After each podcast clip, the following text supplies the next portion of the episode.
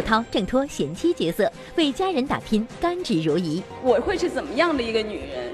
因为我觉得只有我的家人懂我，这就足够了。谢娜，辣妹子也有柔软一面，会让每个人长大，男生女生都会长大。袁泉回归观众视线，细水长流，尽享慢下来的幸福。事业还是家庭？目前是家庭。章子怡烟火气全开，回首青春，自称苦比乐多。祈求能不能做一个梦，然后梦到一个好的作业。孙俪养生课堂开讲，活得漂亮不只因为长得漂亮，我要不停的提高自己的专业素养。内在、外形、事业、家庭，女性用一生练习平衡。当我们越来越成长的时候，那男性他就有压力了。每日文娱播报特别策划：五一动起来之忙里忙外的女演员，马上开始。嗨，大家好，这里是正在为您播出的美如云播报的五一特别节目《忙里忙外的女演员》，我是陈静。还是要提醒大家，在看我们节目的过程当中呢，可以关注《美如云播报》的官方微博、微信，又或者是通过热线电话九六幺六八和我们互动起来。每个月呢，我们都会抽取一批幸运观众，您将有机会获得的是万达影院和首都电影院金融街店提供的电影票。好，来看看今天的节目。今天的主题呢是忙里忙外的女演员。其实呢，现代女性啊面临着多重考验，呃，既要张罗家里的事儿，也要在事业上寻找自我价值。你看演员刘涛就是如此，她呢一边把温柔给了家庭，一边呢在角色上挣脱贤妻的标签。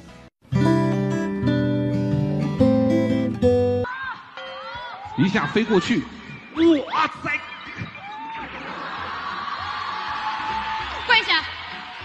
错了。夫人，这琴底下有圣旨。圣旨呢？圣旨呢？妾没说有啊。啊！他是谁？夫人，我们回家去说。他是谁？我们回家去说。可能有的时候，女人是用柔软的方式撒娇让你来哄，但张春华就是我生气了的方式让你来哄。呃，什么感觉都是不行，那没那不能，然后就是就是，谁来了就说干什么？为什么？凭什么？滚！就这样，知道吗？军师联盟中的张春华对内是十足的彪悍，动不动就开启狮吼功，让饰演丈夫的吴秀波成了个妻管严。怎么能管你叫春华呢？这都什么时候了，你还在说这个？而对外，张春华又英气十足，狠辣果敢，面对大是大非十分冷静。谁能想到，这样一个彪悍的人生不需要解释的大女人角色，竟然是刘涛饰演的呢？要知道，初入演艺圈时，银幕上的刘涛可是《白蛇传》里温雅宽厚的白素贞，《天龙八部》里娇俏温柔的阿朱。我在任何时候，都会跟着你，陪着你。而到了结婚生子后，刘涛开始塑造起了坚强隐忍的温婉女性形象，活跃在各种都市情感剧里，成了贤妻良母的代名词。别乱动，你看，你看，把孩子教成什么样子了？不过，咱们仔细捋捋就能发现，这次的张春华一角绝不是刘涛第一次如此颠覆性的演出。在这种大女人的角色演绎上，刘涛其实也攒了不少经验。从二零一五年起，刘涛就开始致力于摆脱贤妻标签，打造饱满立体的演员形象。于是就有了《琅琊榜》里能文能武、骁勇善战的霓凰郡主。每次出场都会非常惊艳，因为我们穿的是铠甲嘛，这是真正的一个铠甲上战场的这种打。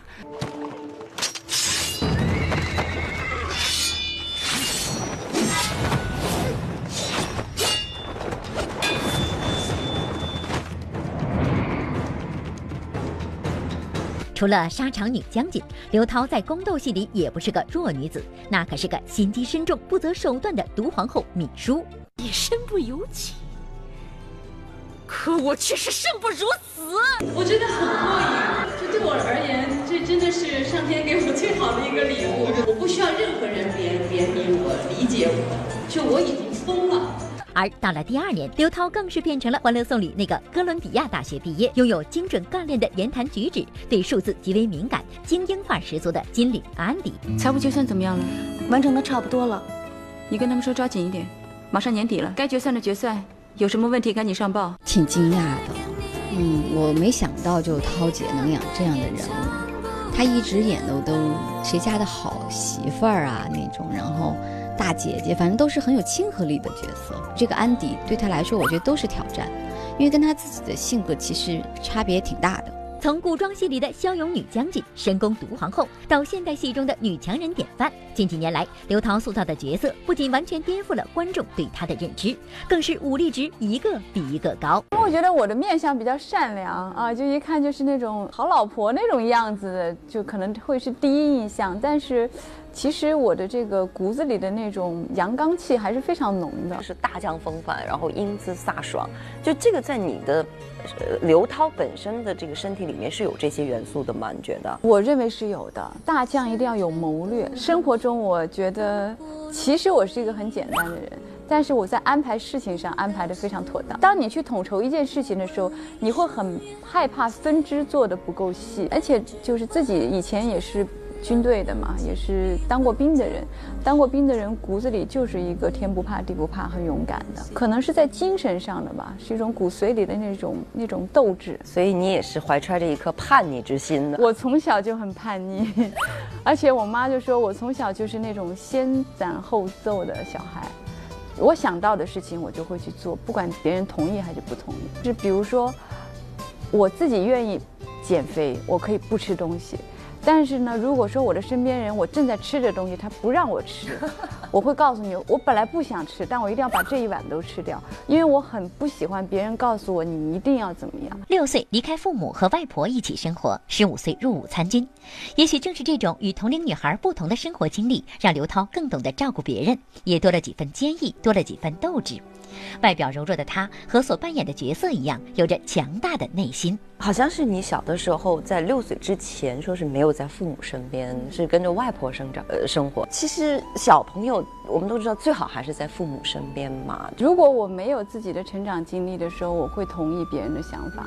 但是我认为，我人生中所有的优点和好的地方，都是我。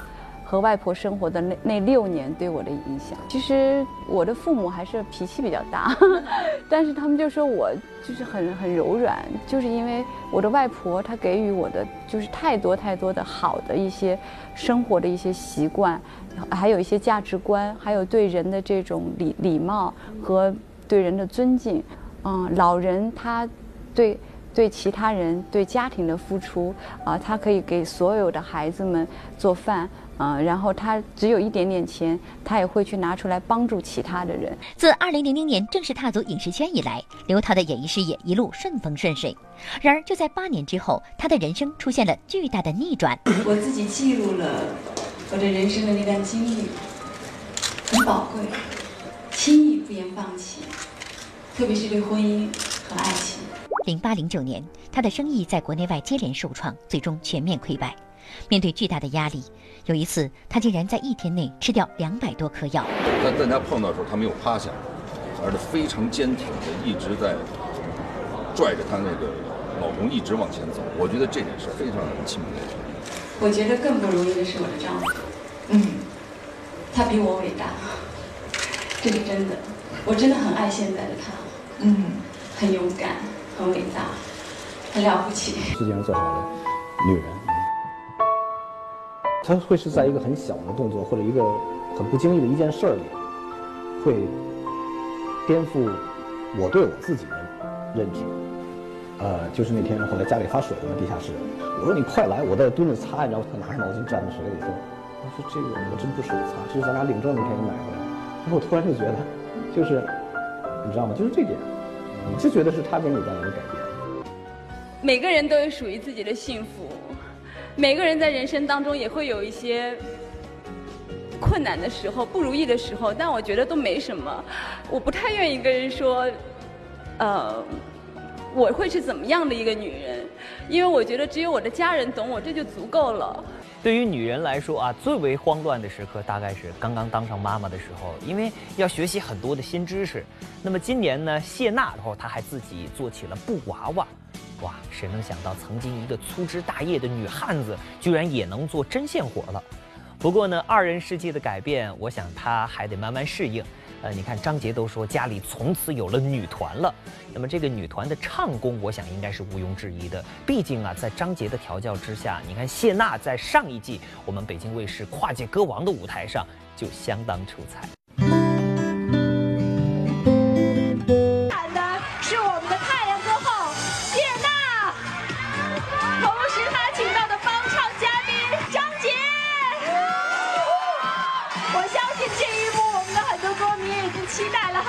其实也让我在舞舞台上面学到他的很多的东西。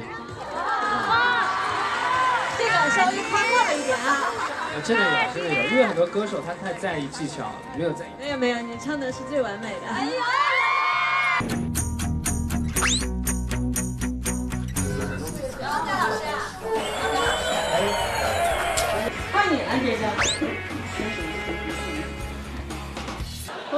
特别感谢杰哥今天来帮我帮唱，还有杰哥让我的生活就是变得很幸福。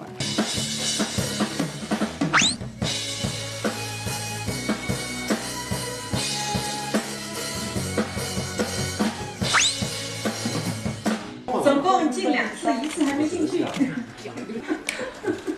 唱，谁？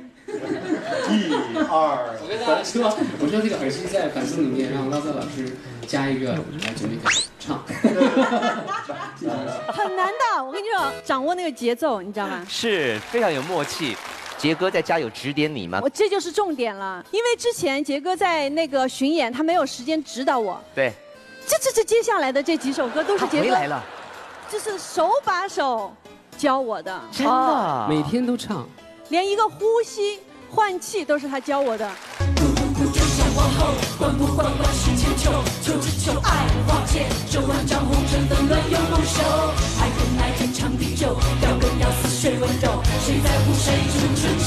十年前，零七年的时候，是杰哥在打比赛，娜娜在帮。十年后的今天，二零一七年，娜娜在比赛，杰哥在帮唱。杰哥。我希望你以后可以经常来，就经常在他工作的时候出现在他身边，因为只有你在，他才老实。你不在，他老是欺负我。你在，你对对对对，他你不在的时候，他一直怼我。对，娜姐啊。在杰哥旁边都不要看他，你不感觉都很紧张吗？是是，就那种，就是小小心，就那种哎，在他旁边那种心跳小鹿乱撞的感觉。因为我取名叫太阳歌后，就算没有拿到歌王，也是歌后。还有呢，杰哥说，杰哥说我不管有没有拿到歌王，在他心目中都是歌王就够了。谢娜现在的微博关注已经破亿了，我看最近呢，她说当了妈妈之后啊，自己的泪点都变低了。要知道，曾经的她呢，为了工作，为了拍戏，是各种吃苦都不怕。那如今如此柔软脆弱，我们也真的非常期待回归主持工作的谢娜。不知道她还会不会像以前那么嘻嘻哈哈呢？网上有一句话说：“张杰不善言辞，有谢娜懂；谢娜疯疯癫癫，有张杰宠。”前半句是对的，后半句容我稍微改一下：谢娜漂漂亮亮，有张杰宠。如果没有你，我会是怎样的自己？也许我还是可以在舞台上嘻嘻哈哈，但是能让我每天醒来就面带笑意的，只有你。生活当中你遇到不很烦的事儿，你会怎么来排解？我很奇怪，叫转移注意力吧。我记得，你想大家说我快乐快乐，不可能人随时都是快乐。有一场在出场之前哭了一鼻子，因为不开心的事情。出场的时候，这一一一滴眼泪还挂着《快乐大本营》。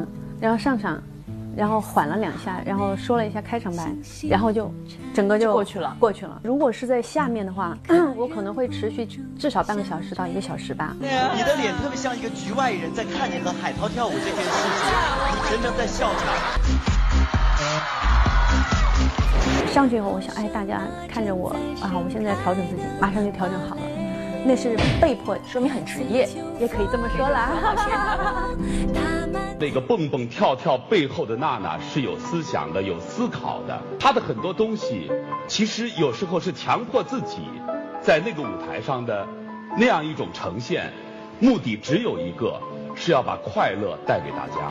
哭是你你你到一段时间一定要就是洗一下眼睛嘛。人都说这个女人啊，就是神经再大条、再粗犷的女孩，就是女汉子的性格，一旦结婚以后就会变得很柔弱。我觉得婚姻会让每个人长大，男生女生都会长大。女生，当你有了感情或者一个懂得去疼你的一个男生以后，你自己会慢慢的变得更讲理。更加柔一些吧。以前我应该是不是女汉子，我是真汉子。我有三个阶段，第一个阶段遇到问题可能就是呃武力解决，然后我第二个阶段就是情绪很急躁，有的时候词不达意。第三个阶段，我现在就比较成熟一点。就像你说的，结婚以后吧，我慢慢懂得去分析这个事情，然后缓一步，然后再去跟你讨论这件事情，呃，而不会特别特别冲动。做主持人之前，谢娜做过歌手、演员，曾经在寒冬穿八条秋裤拍戏。她从来没有因为工作哭鼻子。我的梦想是当一名优秀的演员，现在成为了一名优秀的主持人。啊，坚持梦想很重要。当时来北京就是很想当一个好演员，就是从离开家开始，每一件事情遇到了，我就很安心的去接受，就心还挺大的一个性格，其实机会会更好。我心非常大，真的小沈阳说我心比脸大。他怎么能生气呢？不能啊，他一般都是心比脸都大。对，但是有多少年这样飘着的经历？一直在北京，九八年到了北京，我记得那个时候到北京住了一个房子是。在西单胡同里面，那不错呀，不是地下室啊。西单胡同里面一个五平米的房子，五平米啊，五平米。那个时候我的感觉就是很幸福，这就是在北京的感觉啊，是比我们沙县的脚感好一点。我现在还记得我当时第一次躺在那个五平米的房子里面，他需要这样侧着进去，然后躺在那个，它是个高低床。我躺在那个床上的感觉很幸福，我觉得这是我属于我自己的一个空间。然后那个时候就开始工作，搬家都搬了七八次了。我现在想起来真的算有点苦，可是当时我的感受就是很兴奋。选择性的记忆，他把那快乐都留下来。你也是吧？我一个朋友告诉我说。呃，N 年前我有一次在重庆拍戏，因为累的住了医院。他是我重庆的同学，要去医院看我。他还说我边哭说：“哎呀，你看我就一个人在这儿，然后也没有这种关心啊，没有问候啊，就是自己在哭。”可是我就觉得他在编，然后我觉得没有，完全没有这件事情。袁泉回归观众视线，细水长流，尽享慢下来的幸福。事业还是家庭？目前是家庭。章子怡烟火气全开，回首青春，自称苦比乐多。祈求能不能做一个梦，然后梦到一个好的作业。孙俪养生课堂开讲，活得漂亮不只因为长得漂亮，我要不停的提高自己的专业素养。内在、外形、事业、家庭，女性用一生练习平衡。当我们越来越成长的时候，那男性他就有压力了。每日文娱播报特别策划：五一动起来之忙里忙外的女演员，马上开始。好，欢迎回来，这里是每日文娱播报的五一特别节目《忙里忙外的女演员》。其实呢，我觉得不止女演员啊，职场女性都会面临着事业、家庭的抉择。像家庭倾斜，有的时候呢，就难免会错过一些事业上的机会。你看，演员袁泉，直到电视剧《我的前半生》的热播呢，才感觉是重回观众的视野。戏里的唐晶是职场上的女强人，情感上的弱者。那么，这跟家庭幸福的源泉似乎是截然不同的。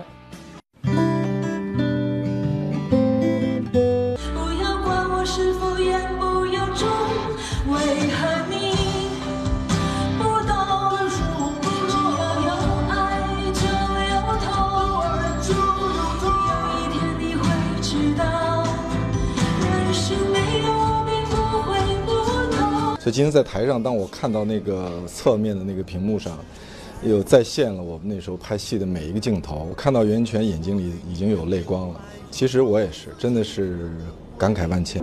现在你可以告诉我，你到底想跟我说什么？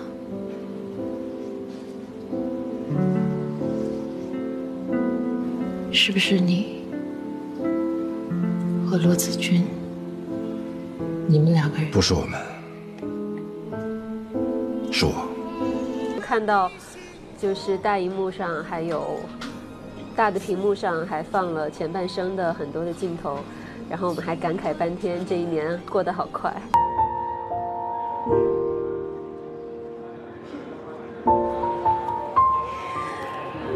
怎么了？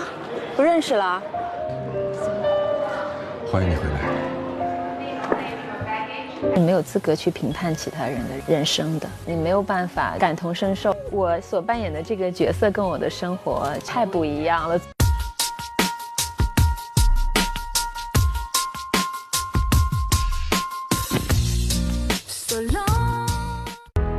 我一个人三十大几了，不婚不嫁没孩子，所有的精力都要花在工作上，才能在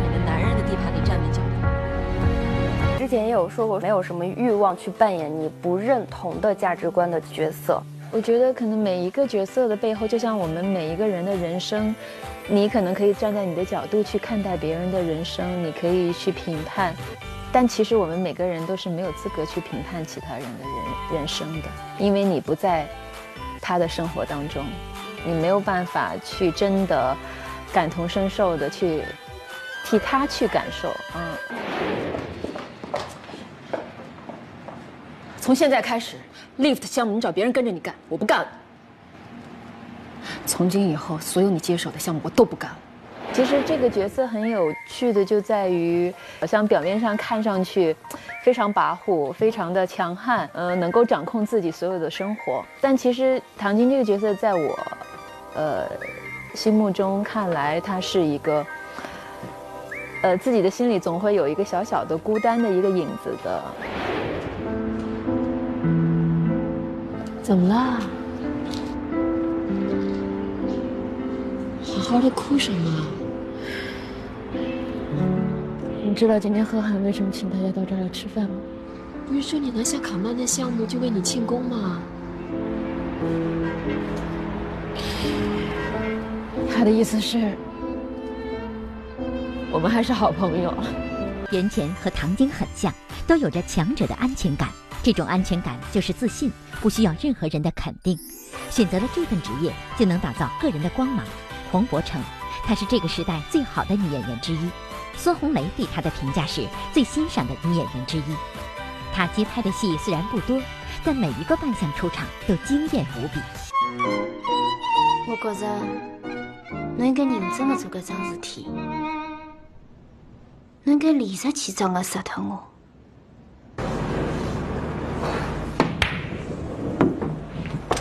记不记得十九年前，九四一七号台风？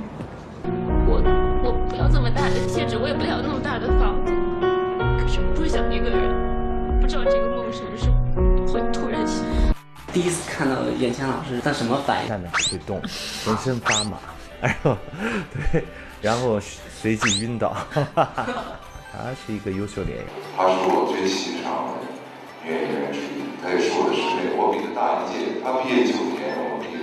他一直这么安静，所以一直眼神是那么真诚，少见。你的这种性格是不是也跟你没有吃过太多苦的这种经历有关啊？也许从来没有经历过拿着自己的简历对到处去跑剧组。对，实际上大一大二的时候也有过这样的经历，只是那个时候我会告诉自己，说，好吧，当机会没有找到我的时候，我应该怎么去对待呢？我会在学校。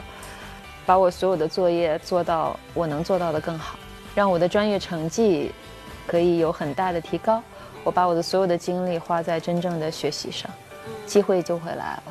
有没有经历过那种特别渴望红、特别渴望拿奖时候？我觉得所有的演员都会希望自己，比如说有一个作品出来，如果能够有观众喜欢，或者有一些很好的奖项的肯定，这是每个演员。心内心里都会渴望，不管是从你刚出校门，还是到你慢慢老到可能你会去演奶奶的角色，但是这个不是绝对的一个唯一的标准。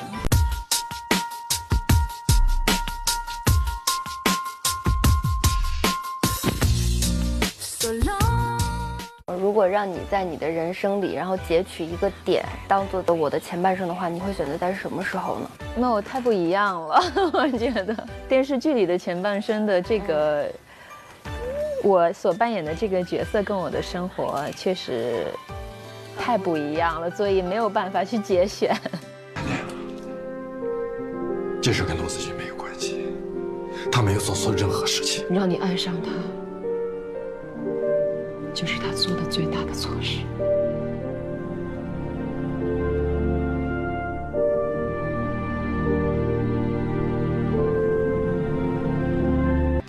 袁泉从容地遵循着自己的步调，不追逐，不盲从。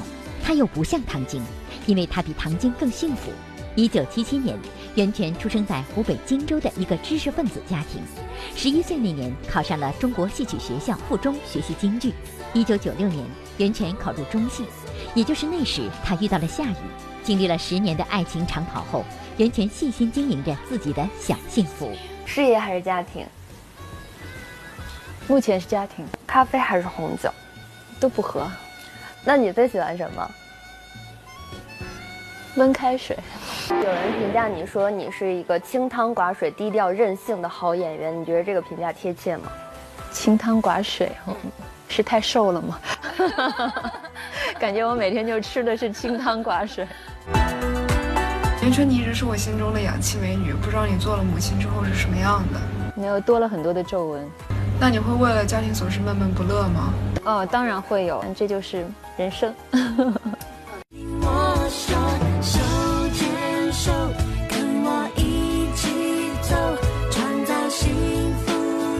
生活中的你还是有特别柔弱的那一面，呃，每个人都会有，生活带领着你或者逼迫着你要把你强悍的那一面激发出来的时候，那什么时候会把你强悍的那一面激发出来？时刻都在经历着，但是当妈妈就是这样，你不停的要调整自己的心态，你要告诉自己退远一点，不要去抢戏，那是他的人生，你不要去抢戏，你太积极了。啊，都说鱼和熊掌不可兼得，你觉得家庭事业能够兼顾吗？的确不可兼得。我觉得在孩子小的这个阶段，呃，尽尽可能的还是希望把精力放在家里，因为很快他就长大了。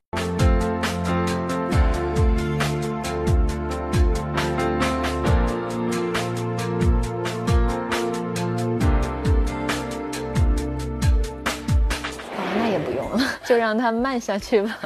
在电视剧《我的前半生》中，袁泉饰演的唐晶自带高贵冷清的气质，着急了也不会失去分寸。生活中的袁泉人如其名，像水缓缓走进你的视线，没有攻击性，却又让人回味无穷。袁泉性子很慢，用他自己的话说，他做任何事情都比别人慢半拍。对我可能接受一个信息，然后要想一下怎么再给出去吧。所以我现在跟你对话的过程中，你都会先思考一下，然后再回答我。我会想一下这到底要怎么回答，因为有的时候，你生活中不会问你自己问题的，所以，当你刚才在问我问题的时候，我会觉得特别新鲜哦。我会想一下，哎，我到底是什么样子？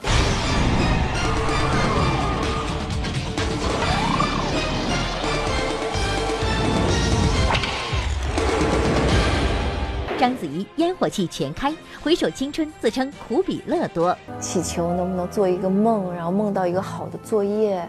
孙俪养生课堂开讲，活得漂亮不只因为长得漂亮，我要不停的提高自己的专业素养。内在、外形、事业、家庭，女性用一生练习平衡。当我们越来越成长的时候，那男性他就有压力了。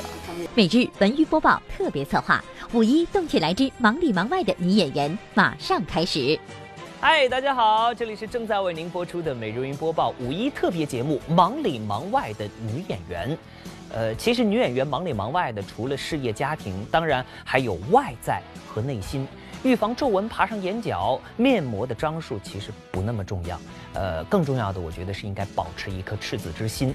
当上妈妈之后的章子怡呢，依旧保持着一颗少女心啊。她在电影《无问西东》里挑战起了二十年前《我的父亲母亲》里麻花辫的造型，可以说让观众感觉是重温了青春的美好。我曾经的烟火可能大家看不到。都是烧在了屋里面。我觉得人的命和路都是自己走出来的。祈求能不能做一个梦，然后梦到一个好的作业，给我一个有层次感的人物。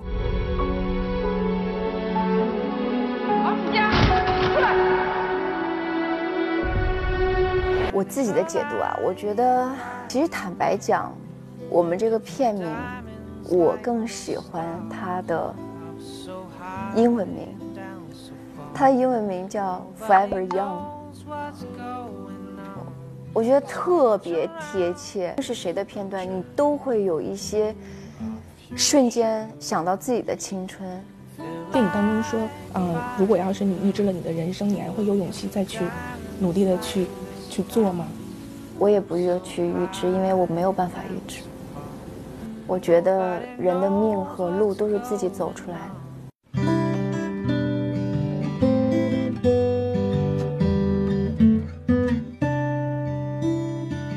魁违五年之后上映的电影《无问西东》也再一次勾起了章子怡对青春岁月的回忆。一九九八年，当时正在中央戏剧学院学习表演专业的她，意外被张艺谋导演选中，出演电影《我的父亲母亲》，从此声名鹊起。此后，她又接连出演了《卧虎藏龙》《一代宗师》等具有国际影响力的影片，也奠定了她国际章的地位。可在章子怡看来，她的青春岁月却不堪回首。我们看，就其实电影当中也是是出现了你的这个先导预告片里面有那个你编着两个麻花辫的这种造型嘛，然后一下让我们想到了就之前啊我的父亲母亲那部电影里面的那种造型，就完全没有违和感。就这个造型是当初是你们自己碰撞出来的，导演想要的，因为我们毕竟都三十多岁了那时候，然后要演一个这么充满着青春朝气的年轻人，导演就设计了两个辫子。我昨天看的时候，有一个镜头一下让我真的让我有一点闪回到我的父亲母亲里面那个样子。上了中戏我就有机会拍电影了。那你开始觉得上了中戏你会怎么样？我上中戏，其实也是为了逃脱，为了躲避，我才跑到中戏去的。躲避什么呢？躲避舞蹈，因为不想跳舞了，我觉得没有什么前途。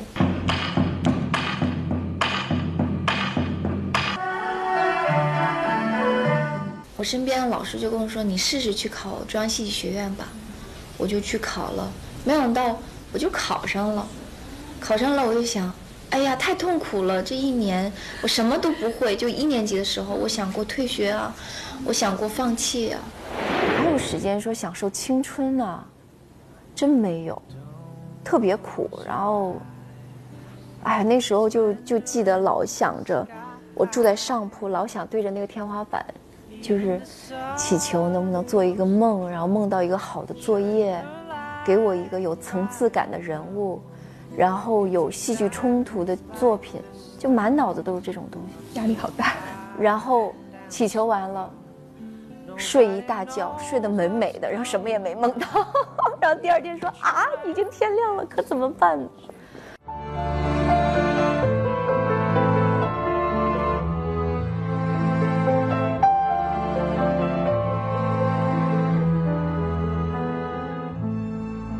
什么经验你都不传授给别人，你凭什么坐在这儿呢？我那时候什么也不是，但是身边人都很尊重。都说人有了压力才能更有动力。一路走来，从小在严格要求下长大的章子怡，好像从来不知道放松自己。舞台上、镜头前，她强大的气场总让人望而生畏。可在最近她参与的一档综艺节目中，她认真耿直的样子却给人留下了深刻的印象。这是。有史以来我看到最尴尬的一场戏，你们两个人都演的不太好。正好你的角色是个健忘症吗？我觉得如果我不去说的话，我对不起这个位置。其实我我自己，我觉得我的可爱之处也是因为我我比较直爽。那我得罪人的地方也是。我没有想过太多，因为我觉得让你来给你导师或者老师这两个字，你。有没有资格去坐在这儿？那你如果坐在这儿的话，什么经验你都不传授给别人，你凭什么坐在这儿呢？但是我觉得不同的是，因为这个节目把我放在这儿，我必须要去说一些我的感受。坦白讲，那些经验都是我这么多年靠自己一点一滴的积累出来的。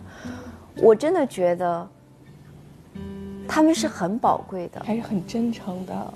我在乎这些演员，我愿意他们或多或少的能够感受一点点。也许我说的不到位，也许不够专业，但是我的心是希望他们是更好的。对，来了这儿没有白来。来世，我们也许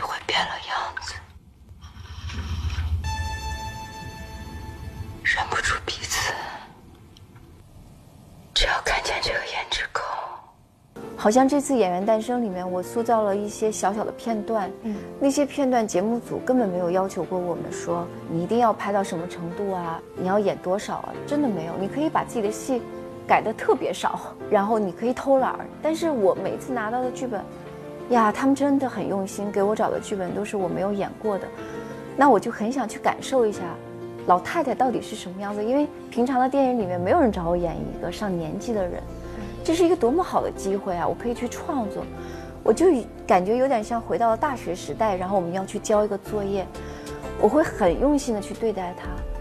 然后做完这些之后，我发现，其实跟我小的时候受到的那样的一个环境的培养是分不开的。也许其他的很多东西在变，但是这个东西是没有变的。十八年前的事情，你就一点儿也不记得了吗？皇后娘娘就是你的额娘，要不要我把当年接生的嬷嬷也宣过来？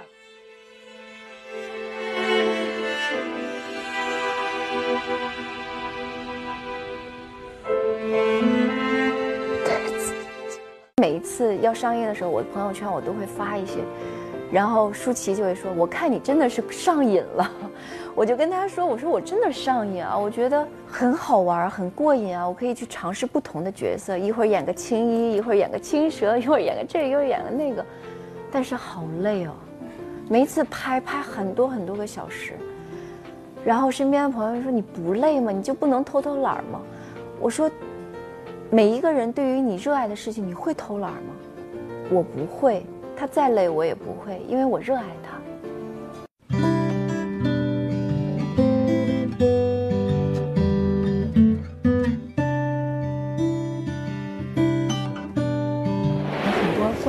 欢你的歌的这种性格，都是媒体上呈现出来的，很刻苦，很能吃苦，特别自律的这样一种状态。你本人其实是这样的吗？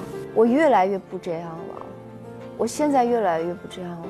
我以前就是属于那种，比如说闹钟闹到这个点儿，闹钟一响马上就起来了，因为从小就是这样子，没有时间拖沓，然后赖床什么的。哦，不会，但是现在开始发发现有问题了。我就每一次都是，哎，他不是说稍后提醒吗？有了这个功能，我也摁一下，我说，哎，让我再懒一会儿吧，我好累。我觉得现在自己的体能啊，可能年纪也大了，然后生完小孩就跟以前的状态不一样，我就比以前速度要慢了，我也不着急，了。哦，然后脾气好像也没有以前那么的那么的急了。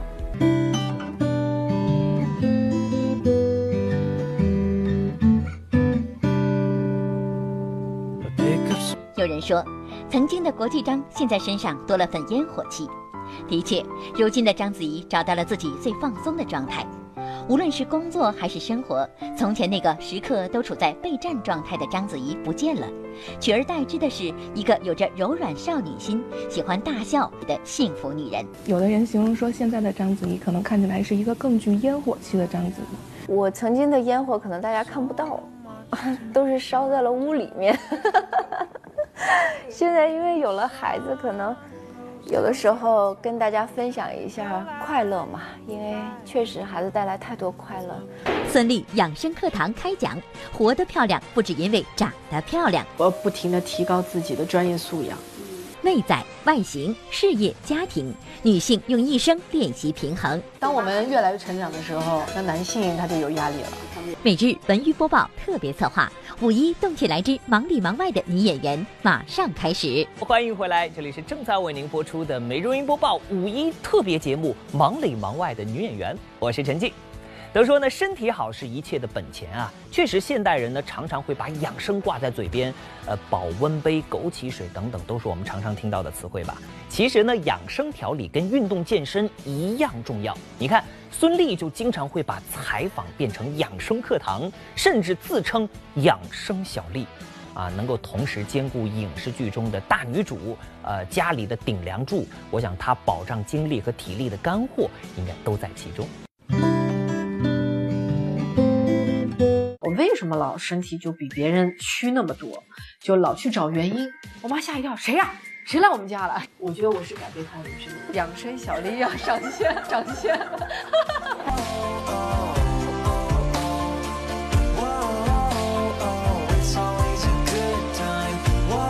有一次我做过实验，真的跟很多人去国外，确实有人没有抹防晒，我是从头到脚天天抹高指数的防晒，最高指数的防晒真的非常有用。你要知道，防晒啊不是让一个人不变黑，黑是很正常的，而是让一个皮肤不晒伤。紫外线和清洁不当是让皮肤老化的最重要的两个环节，所以防晒真的非常非常非常重要。你想那时候在云南，它本来就海拔高嘛，离太阳近，然后每天拍外景，我从来不抹防晒，还天天化妆。那时候也不懂得怎么卸妆，根本没有人教你，所以我一切我是真的用自己惨痛的经历来告诉大家，我真的没有推销任何产品，只是我真的 真的我的血痛的教训啊，告诉大家。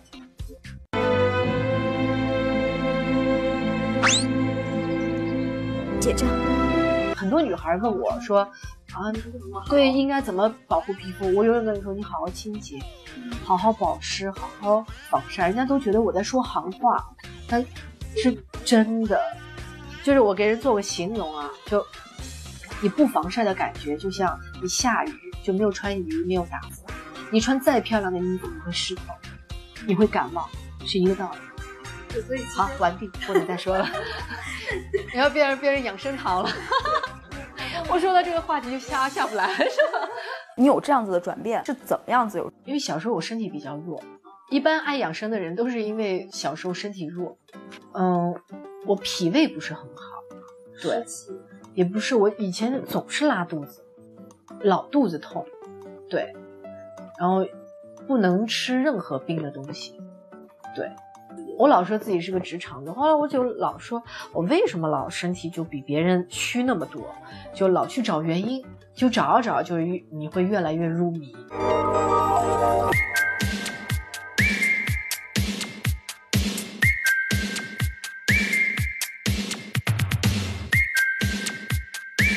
他就应该瘦了，原来太胖了，我妈吓一跳，谁呀？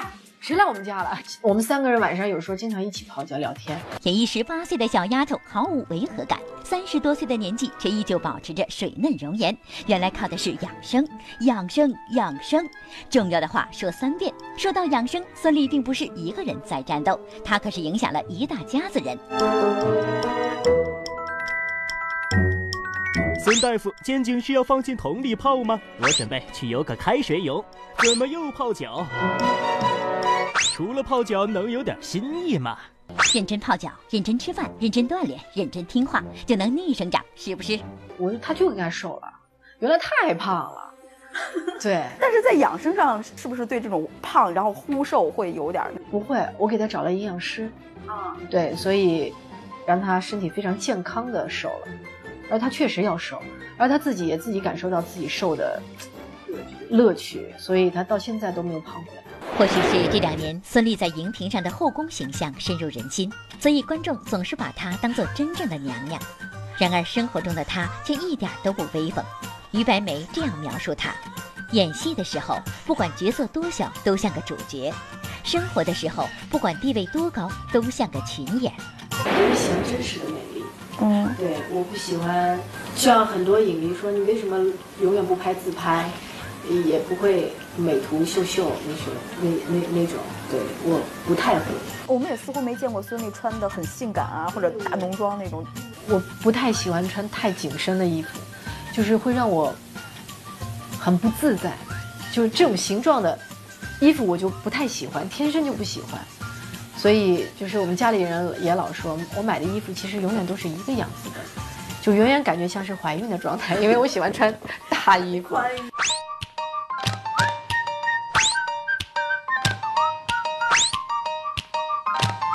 以前就是人家试图说服你，我也试图尝试过，但是让我太不自然，而且就是身体弱，容易进风，你知道吗？就是穿的少，我老觉得肩疼。那些我们看来琐碎的小事，全是孙俪的珍贵时刻，在这里才能看到真实的孙俪，那个她口中的家庭主妇。每天牙膏得洗好吧？别看这个，这个虽然感觉是很细小，但是。这个坚持是很重要的。挤牙膏呢是什么呢？就我们俩的一个信号啊。就是因为我们经常作息不同步，有时候他很晚回来，我已经睡了。然后就好像几个牙膏放那儿，就代表啊我睡了啊。然后早上如果我先出工了，然后几个牙放那儿，就意思早上好啊，就是打个招呼。很多人羡慕孙俪的幸福婚姻和家庭，应该就是这份户庭无杂陈、虚室有余闲的自得其乐。她曾经淡出大家的视野，被身边的朋友规劝不上心。有哪一个当红女演员在竞争激烈的影视圈牺牲自己的曝光度？当时就哪怕面对外界各种各样的不赞同的声音，因为他们不是我，对他们，他们只是看到了，呃，在外面的孙俪。而后来过了一百天吧，甄嬛就播了，后来就反响很好。本该昨日一回宫就来的，因而今日特来向娘娘请罪。你有孕在身，又刚从甘露寺回来，是应该好好的歇息一下。所以来到你生命中的就是最好的安排，你只有接受。对，你就接受去享受就好了，你不要去顾虑太多。你把所有的时间都花在思考这个怎么办，那个怎么办，那你享受的时间太少了。一天二十四小时太快就过去了，不要花太多时间在犹豫上。做演员的霸气拼命和做自己的安之若素，构成了我们看到的孙俪，既有新式女性的独立与自主，又有旧式女性的完美与温馨。孙俪的生活几乎是完美人生的现实版，她勤勉地练着瑜伽，健着身，她时不时分享自己的养生经验。可是他哪里来的这么多精力？这是一个让人费解的问题。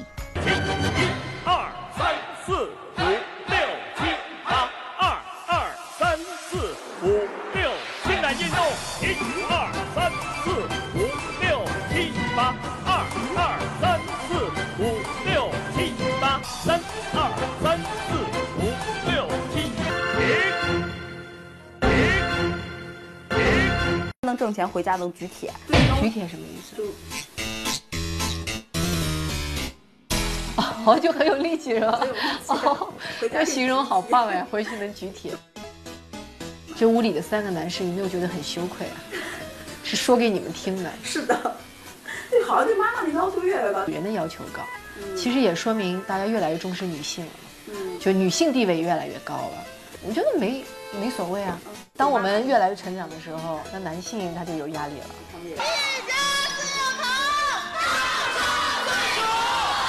当我们越来越成长的时候，那男性他就有压力了，对，他就有压力了。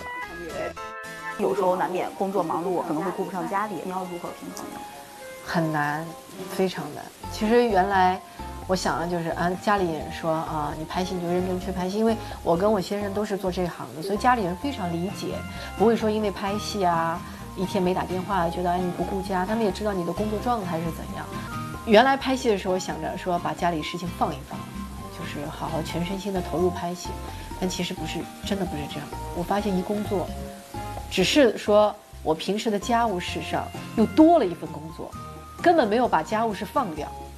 你明白吗？就是又多了一份事情，就比以前更忙碌。对，更忙。尽管有家庭的牵绊，孙俪呢还是在这几年接连贡献出了《甄嬛传》《芈月传》《那年花开月正圆》这样的力作啊。呃，但是她说这些并非计划之内。邓超开玩笑说呢，孙俪从曾经的伴舞到后来的大女主啊，很是励志。她的成功有幸运的成分，但更多的是因为她足够的努力。我不，我不信娘娘一回来，额娘就不要我了。为什么要叫新娘娘回来？我要走，走我。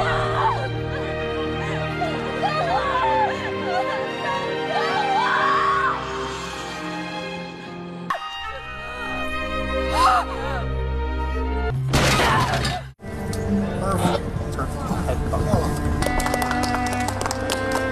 特别不喜欢别人谈论哭戏，对 我，因为爆发的戏，嗯，他如果追求那个结果，其实并不难，那最终你哭出来就好了，就是戏的一部分，他不能，他不能单出来去摘他说。对于大家一致好评的哭戏，孙俪说的云淡风轻，但却和她背后的努力不无关系。画的五颜六色的剧本和随时掏出的笔记，还有吃到一半的饭，以及背的行云流水的台词，是演员孙俪的标配。嗯，就是我认识的年轻辈儿演员当中有一个，嗯，大部分人无法相比的优点，就是他刻苦。他的刻苦是超乎我的想象。被他折服的是他的台词量，那么大，而且现场他是不会出任何错的一个人，像机器人一样。他台词最多，但他都是一遍过，反而让其他的演员压力就会很大。啊不，他今天他要不整不下，不必了，给魏征，他会有。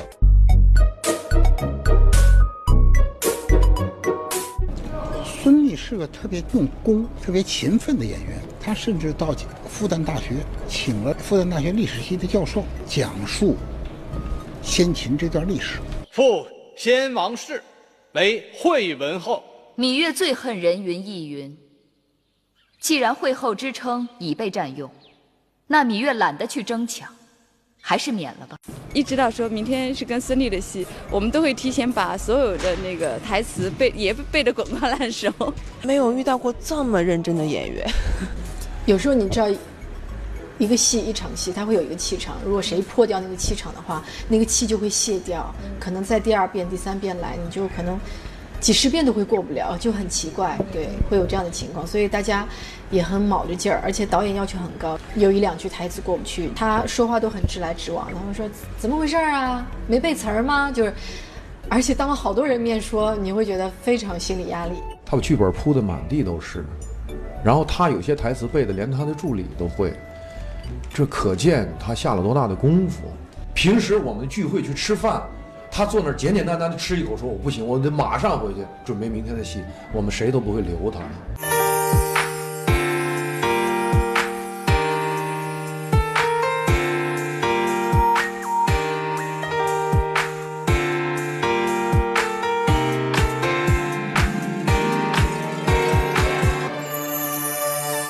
会永远是留给有准备的人。即使如今的孙俪已经奠定了电视剧界女主地位，但是她对每一部戏都像对待第一部戏那样较真儿。要不同呃不停的提高自己的专业素养。对。张大嘴。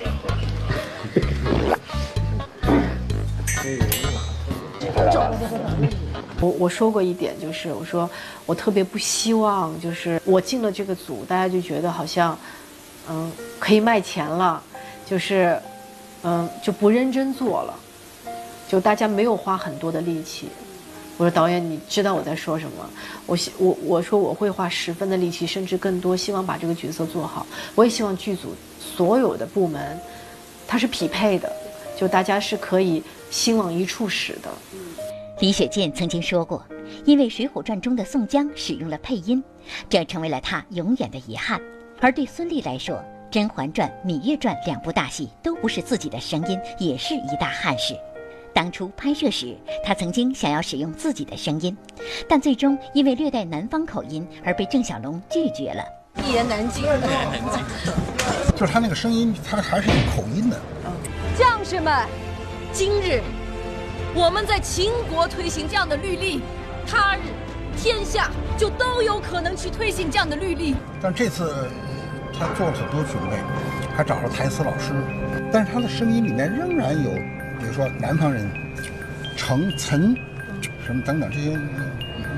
二零一五年初，孙俪遗憾于不能使用自己的原声，而在新戏中较劲的孙俪不仅是原声，甚至是同期收声，这也让她有点崩溃。其实我我之前演的很多戏都是同期声，只是说最受关注的那两部戏用了配音，每部戏不有导演有不一样的考量。就像我们在这戏里有一场很重要的戏，前两天的导演跟我说了以后，我还蛮感动的。我后期也配了，但是导演觉得还是原声好，因为呃虽然它很多噪音，因有很多雪，有很多鼓风机。导演说：“我宁愿杂音会多一点，我需要降噪。他声音的清晰度没那么高，但是情感丰满，情感饱满。他说这是后期真的是配不出来的。当时那种嘶声力竭啊，那种喊到最后已经没有力气了，你还在拼命努力的在那儿去呼喊，就是他说你后期就坐在录音棚是很多是还原不了现场的感觉的。”所以导演还是毅然决然的用了同期。盖棺。